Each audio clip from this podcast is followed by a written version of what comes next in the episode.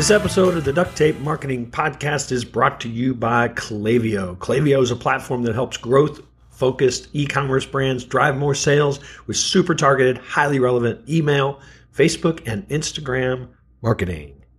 Hello, and welcome to another episode of the Duct Tape Marketing Podcast. This is John Jantsch. My guest today is Ryan Holiday. He is today one of the world's foremost thinkers and writers on ancient philosophy and its place in every day life. You're probably familiar with the Daily Stoic. Obstacle is the way. Ego is the enemy. And his latest book we're going to talk about today, Stillness is the Key. So Ryan, thanks for joining me. Yeah, thank you for having me. I was I was thinking as I was getting ready to come on this, I think you were like the first or the second podcast I ever did way back in 2012. So you have been at this a long time, and so have I. that was uh, with Trust Me, I'm Lying. I'm i thinking? think so. Yeah. Yeah. Well, I have been at this a long time, and uh, it's been really fun to watch the arc of your your career. It's uh, taking you some pretty amazing places. So, I, I'm sure you get tired of this question, but I think we probably I'd like to hear from you the answer to this from you. Uh, I could look it up, and there'd be lots of Wikipedia entries on this, but. How would you define stoicism? So uh, I, I sort of give two definitions to people. So if I'm giving the really, really simple definition, I just say stoicism is not emotionlessness it's not resignation. It's the belief that we don't control what happens to us. We only mm-hmm. control how we respond, right? So the Stoic just says, like, look, the vast majority of the things in the world are not up to me, but I control my thoughts, my opinions, my attitudes, and that's what I'm going to focus on. So that's sort of one really simple definition. But if I was going to go a little bit more advanced, I'd just say, like, look, Stoicism really worships four virtues. It's an ancient philosophy that dates back to Greece and to Rome. Uh, but but the, the, the sort of four virtues of Stoicism they sound familiar because they also happen to be the four virtues of, of Christianity and a lot of Western thought. But it's just uh, courage, temperance that means moderation, justice that means doing the right thing, and then wisdom that's you know intelligence, education, learning, uh, understanding. And so that's it, it. You know, it's a pretty straightforward philosophy with not a lot to that, that that's not as controversial as people might think but it, it's all in the it's all in the execution right? It's easy to say justice wisdom temperance courage. It's hard to do those four things and to do them regularly when the stakes are high. So this book stillness is the key i've heard you refer to as this kind of a trilogy to go with obstacle is the way ego is the enemy. So so what what do you hope the the, the third book in the trilogy kind of adds to the overarching message? Well to me stillness is this thing that's uh, timeless, but also very, very urgent.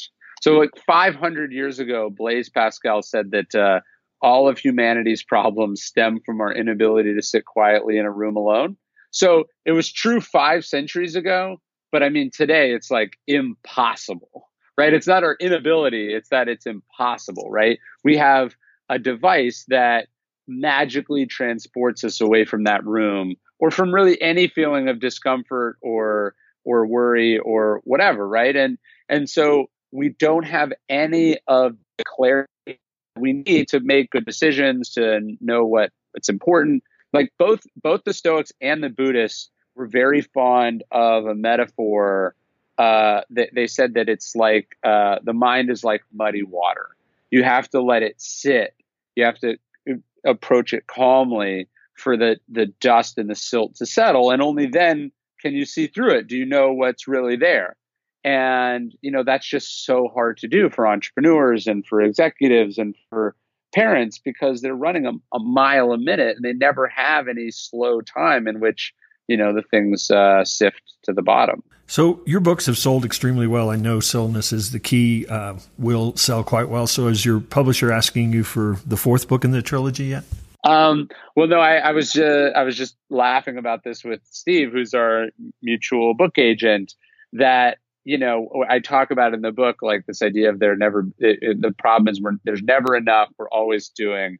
It's like I, I think I've done I've done nine books in seven years, and I, I Steve is out with the proposal for the next one right now because I do, I do like to always be working but I would, in my defense, what I would say is the reason I like to have the next book is that I find that the stillness of work to be better than the anxiety of what am I going to do next? Or look how successful I am. Or, you know, uh, how's it selling? You know, like, like as much as I want this book to sell well, um, and I've wanted the other books to sell well, like I got very lucky. So when Obstacles the Way came out, I'd sold uh, what became Ego is the Enemy before it came out.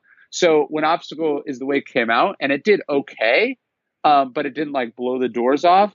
I didn't care because like I had deadlines to meet, right? And then and then when when the obstacles away really started to take off, I also didn't care because I had deadlines to meet, you know? And and so I think it's important to have good things to focus on rather than to have just space for our mind and our ego to to sort of do their dirty work. Yeah. So you and I were laughing a little bit before we started recording this that, you know, when you write a book like this or a series of books that, that, you know, suggest a way to live, I mean, you probably yourself get held to a higher standard, you know, right or wrong. Um, do, do, do, you, how, how has that impacted you? Or do you feel that, that sense of, oh, I can't see, I can't let anybody see me freak out because I'm, I'm the one that's telling them you can't do that? I mean, you can imagine, you know, writing a book about stoicism and writing a book about ego and stillness. And then, uh, you know, I go home to my wife who, you know, does not, uh, allow me to get away with any of not having those things. So it's like, you know, it's, it, there is a, there is a, the downside to writing a book about ego is you can never, you know, you, you've got to be constantly on guard that you're not being a hypocrite. And so, I do think about that. I mean, it's it's really hard. Like uh, when you are out doing and making things, um, it's busy. You're active. You know, you've got anxieties, you've got fears, you've got frustrations. It's never as good as you want it to be. People are never doing it the way you want them to do it. And I've I've I've I've dealt with enough monstrous people in my life to know like I don't want to be those people. And so I'm I'm always trying to catch myself before it kind of spins out of control. Well, and I think that a lot of what you're suggesting in this work is that we're all a work in progress. I mean, you're working towards something. You're not, you haven't arrived at anything, right? I mean, would you su- suggest that that's right? Oh, completely. Like, uh, you know, ego is is not this thing that you magically get rid of once. That what's so insidious about ego is that it's always creeping in.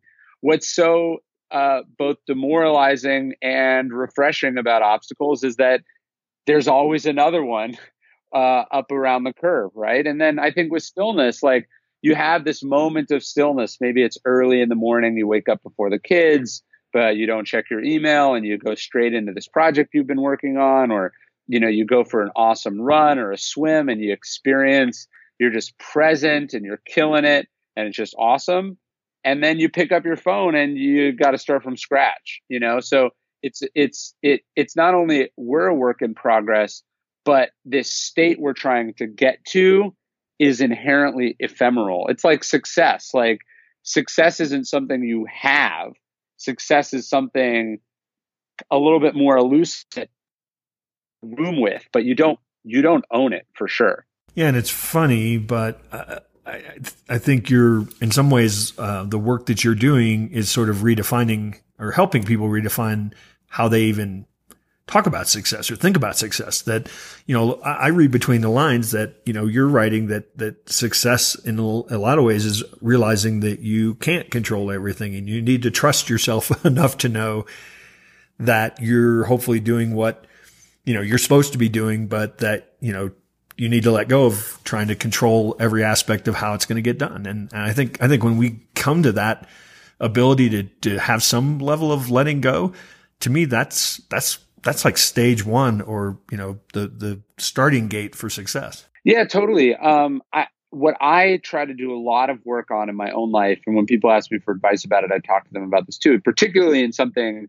as unpredictable as as the the, the book world, which you know very well you have to find a way to root your idea of what success is as much as possible in the parts of the process you control. So, like this, the, you know, that we're talking here. Uh, my book comes out tomorrow.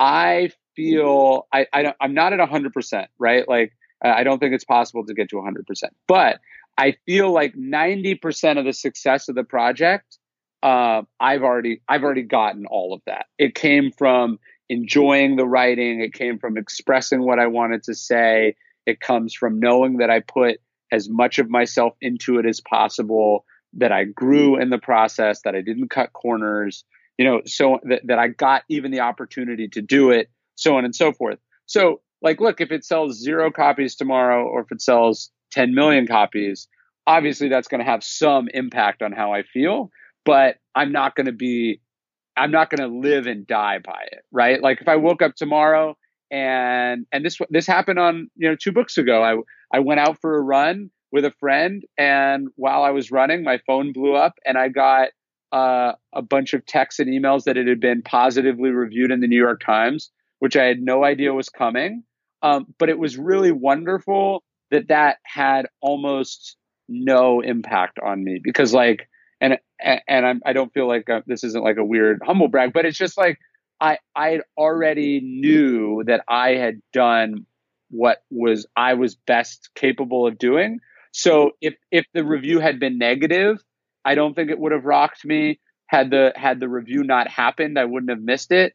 And the fact that it was positive was just like, oh, well, that's a wonderful surprise rather than a, oh my God, I, I hope this comes back. Please come back good. Please come back good. You know what I mean? Like you're trying to set yourself in a, up in a position where you're as invulnerable as possible to things that are outside of your control. And what's interesting is, and I could find a Seneca quote here uh, when no noise reaches you, when no word shakes you out of yourself, whether it be flattery or a threat, or merely an empty sound uh, buzzing about you uh, with unmeaning din. And I think what a lot of us miss this idea that um, you you have to stay like and not just worry about not just worry about the things that you see as a threat, but also forget about the things that you see as flattery, or you know don't don't judge either of those or as right or wrong.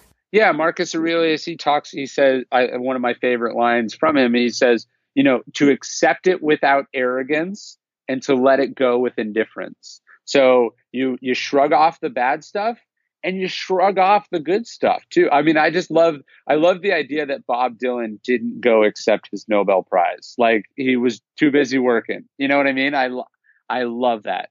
Uh, now that's a whole other level, and I have no idea. I'm I'm very sure that if I was ever given a Nobel Prize, I would accept it. But but I, I respect the amount of confidence and stillness and just sort of focus on the craft that it must take to be like, I don't want to go to Sweden. I'm busy, you know. that may have just been that may have just been him being on brand too, but yeah. Sure, sure, sure, sure. I want to remind you that this episode is brought to you by Klaviyo. Klaviyo helps you build meaningful customer relationships by listening and understanding cues from your customers. And this allows you to easily turn that information into valuable marketing messages. There's powerful segmentation, email autoresponders that are ready to go, great reporting. You want to learn a, bit, a little bit about the secret to building customer relationships? They've got a really fun series called Klaviyo's Beyond Black Friday. It's a docu series, a lot of fun, quick lessons. Just head on over to klaviyo.com beyond BF, Beyond Black Friday. So you quote you know, 500,000 year old uh, text and, and writers. I wonder if there's some contemporary writers that you think are getting this right right now. Um, I think Cal Newport is one of the great uh, sort of nonfiction uh, self help writers of our time. I think Mark Manson, another friend of mine, uh, really great. Uh, people out there that are touching on it. You know, sort of how do you how do you minimize your exposure to things that disrupt your stillness? how do you make sure that you're caring about only the things that matter? You know, when Mark Manson talks about the subtle art of not giving an F, he means don't care about the things that you don't need to care about so you can care more deeply about the things that you should care about. And so, yeah, I, I think there's lots of great writers out there that are touching on it. And I think that's what's so wonderful about this topic is that we've you know, we've been struggling with it a really long time. So there's lots of insights and wisdom about it. Yeah. And you, you quote Robert Greene quite often. I, I would throw him in that category, I suppose. Huh? Oh, of course. Yeah. Robert Greene is, I think, you know, that probably the great, uh, the greatest writer, uh, nonfiction writer of our time. I think he's just spectacular. And, you know, he talks about, um, in mastery, he talks about just what, what it how transformative it is mentally and spiritually and physically to just fall in love with with just every aspect of, of what you're doing and to, to just sort of so deeply love that process. Yeah, and and I think there's a lot of people that you know kind of preach this idea if you've got to find what you love and you know then then you'll you know that'll be your purpose and and I think it kind of it kind of throws aside the idea that you know get good at something and you're probably going to love it. Yes, yeah, of course. No, and if you're not good at it, it's hard to love it. You know, uh, uh, so yeah, of course. Um, All right. So a, a, big part of your work, and certainly it shows up in stillness, um, is this idea of letting go. Um, and I think that that no matter how many times I, I talk to a lot of entrepreneurs, and no matter how many times they hear that I say that, um, it still seems to be one of the hardest things to do. Um, I, first off, why is that, and how do we do it? Well, it's really hard because what made you who you are is that you care, right? Like, uh, uh, you become a champion or you become a successful entrepreneur, you become a leader because you always want to get better and you're not satisfied with the status quo. Um, so obviously, I think that's better than not caring at all, right? Like, pl- there are plenty of people who they're like, I want to be successful. And it's like, but do you really? Because it doesn't seem like you're putting in the effort or the commitment, right? So, but it's just realizing that on the other side of that gift is a consequence, and that consequence is it makes it very hard for you to accept when you don't have control over things. It makes it very hard for you to enjoy what you're doing as you're doing it, and it makes it it hard for you to ever feel satisfied. So, um, I think you you just it, every mm-hmm. every virtue has to be balanced out, you know, and every just like every vice. And so I think what we're talking about is how do you how do you take some of your natural inclinations and make sure you're not that you're that you have them on a leash rather than the other way around. One of the things you talk about a lot is this idea of you know, staying in wonder and, and having wonder still for, you know, many of the things you're doing. And, you know, as you start a business, particularly, you know, a lot of things uh, become unwonderful, you know, over time because they're routine or be, because you just don't like doing them.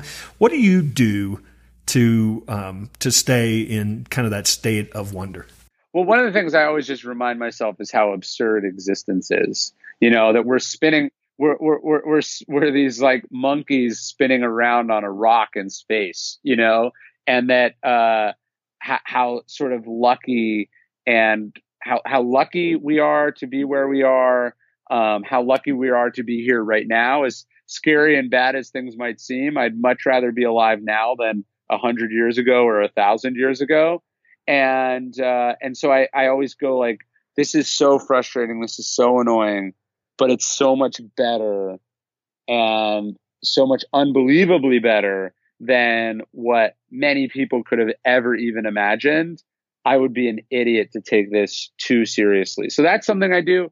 And then the other thing is like just make sure you're you're not like it I remember early on in my career I was working in Hollywood and I I realized that like I had not seen outside during the daytime during the week for like months because I would, you know, I would I would leave my apartment early and I'd get to work, you know, right as the right as it was starting to get light, and then I'd go, uh, you know, I'd I'd be leaving the office after dark. This is crazy, you know, uh, and and and that that's just not a healthy way to live. And so it might seem irresponsible to say, you know what, I'm going to go outside for an hour and read a book on this picnic table or I'm going to go for a walk, or you know what, I'm working from home tomorrow, and I'm gonna, you know, I'm gonna do it at a at a cafe where I sit out on the porch. You know, like that might seem irresponsible, but if it's about main, if it's about preventing burnout, it might be the very like.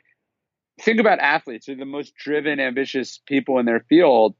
Uh, they don't practice on Monday if they played on Sunday because that's how you get hurt. Like the coaches know you have to have rest days because the bot the muscles will snap. And uh, and and the mind is a muscle like any other, and you got to be giving it rest. I, I know the Stoics uh, wrote about this, um, and I've, uh, as you know, have embarked on a work uh, where I've really curated a lot of the work from uh, the uh, a body of literature. A lot of people called the Transcendentalists. Um, you know, Thoreau being in that and Emerson being in that. And, and for them, um, nature was such a perfect example of how to live and how to stay in wonder. And, and that to me, you know, I, I happen to have, happen to be sitting, uh, in the Rocky Mountains, you know, right at the moment and have, you know, pine trees out my back and out my front. And for me, going and sitting under one of those is the most refreshing thing I can do. Yeah, there's even a term for that. They call it forest bathing, and that you're just like bathing in the forest. And I, I it's like if you're not doing that, uh, I think you're accumulating a lot of gunk and goo and and nasty stuff, and you just got to go out and wash yourself in nature from time to time. Um, like in Austin, there's a pool close to like I, there's a pool close to my house at a gym that I like, but there's two outdoor pools that are spring fed, you know, right along the, the river. And oh, it's almost always Barton Springs, Barton Springs in Deep Eddy. And, and like it's, it takes longer. It, I, it's more expensive. You know, sometimes I got to wait for a lane, but every time I do it, it's just, I'm just so glad that I did it. And it, I feel like it roots me in something in a way that, you know, a chlorine filled pool in a windowless room just does not do. So you write about this. The Stoics wrote about this. I think there's lots of, of contemporary literature that suggests this is a good practice, and that is the practice of solitude or seeking some level of solitude. But why are we so deathly afraid of that? I mean, we, we actually, the worst punishment you can give somebody in prison is to put them in solitary confinement. I mean, so, so, you know, on top of that being, I mean, obviously we're talking about that being a positive thing, but why as humans are we so frightened by it? Well, and look, I, I certainly wouldn't want to spend, you know, 60 days in solitude. Uh, but the, I think one of the big reasons is that, you know, going off to a cabin in the woods to think doesn't sound like work. Sitting at your computer at an office where you're actually just reading ESPN and checking your fantasy scores, that looks like work right? And so a lot of people, you know, like if I walk into your office and you're not there, I go, Where's John? He's supposed to be working. He has a book deadline. But if I came into your office and it looked like you were sitting there, but I couldn't see what was on your computer, you were actually watching YouTube videos, I'd be like, that guy's hard at work, right? So I think a lot of this is just like the, the logistics and the appearances of how the sort of modern world is set up. Like, e- even like like you know a, a Silicon Valley uh, you know had the idea that like everyone should work in one large room where they don't have any doors. And it's like have you ever met human being? Like this is not how people thrive. Like people what does every kid want they want their own room right because they want their own space where they can think and reflect and have quiet time and for whatever reason at, at, in terms of workplace culture and, and society, we have just obliterated that. And then we wonder why people are frantic and nervous and stressed and overworked. I believe all human living things are connected in whatever soup pot you want to call it. Um, you're right. We are one big collective organism engaged in one endless project together. We are one. We are the same. Still, too often we forget it and we forget ourselves in the process. How do you come to terms with this idea of us being all connected?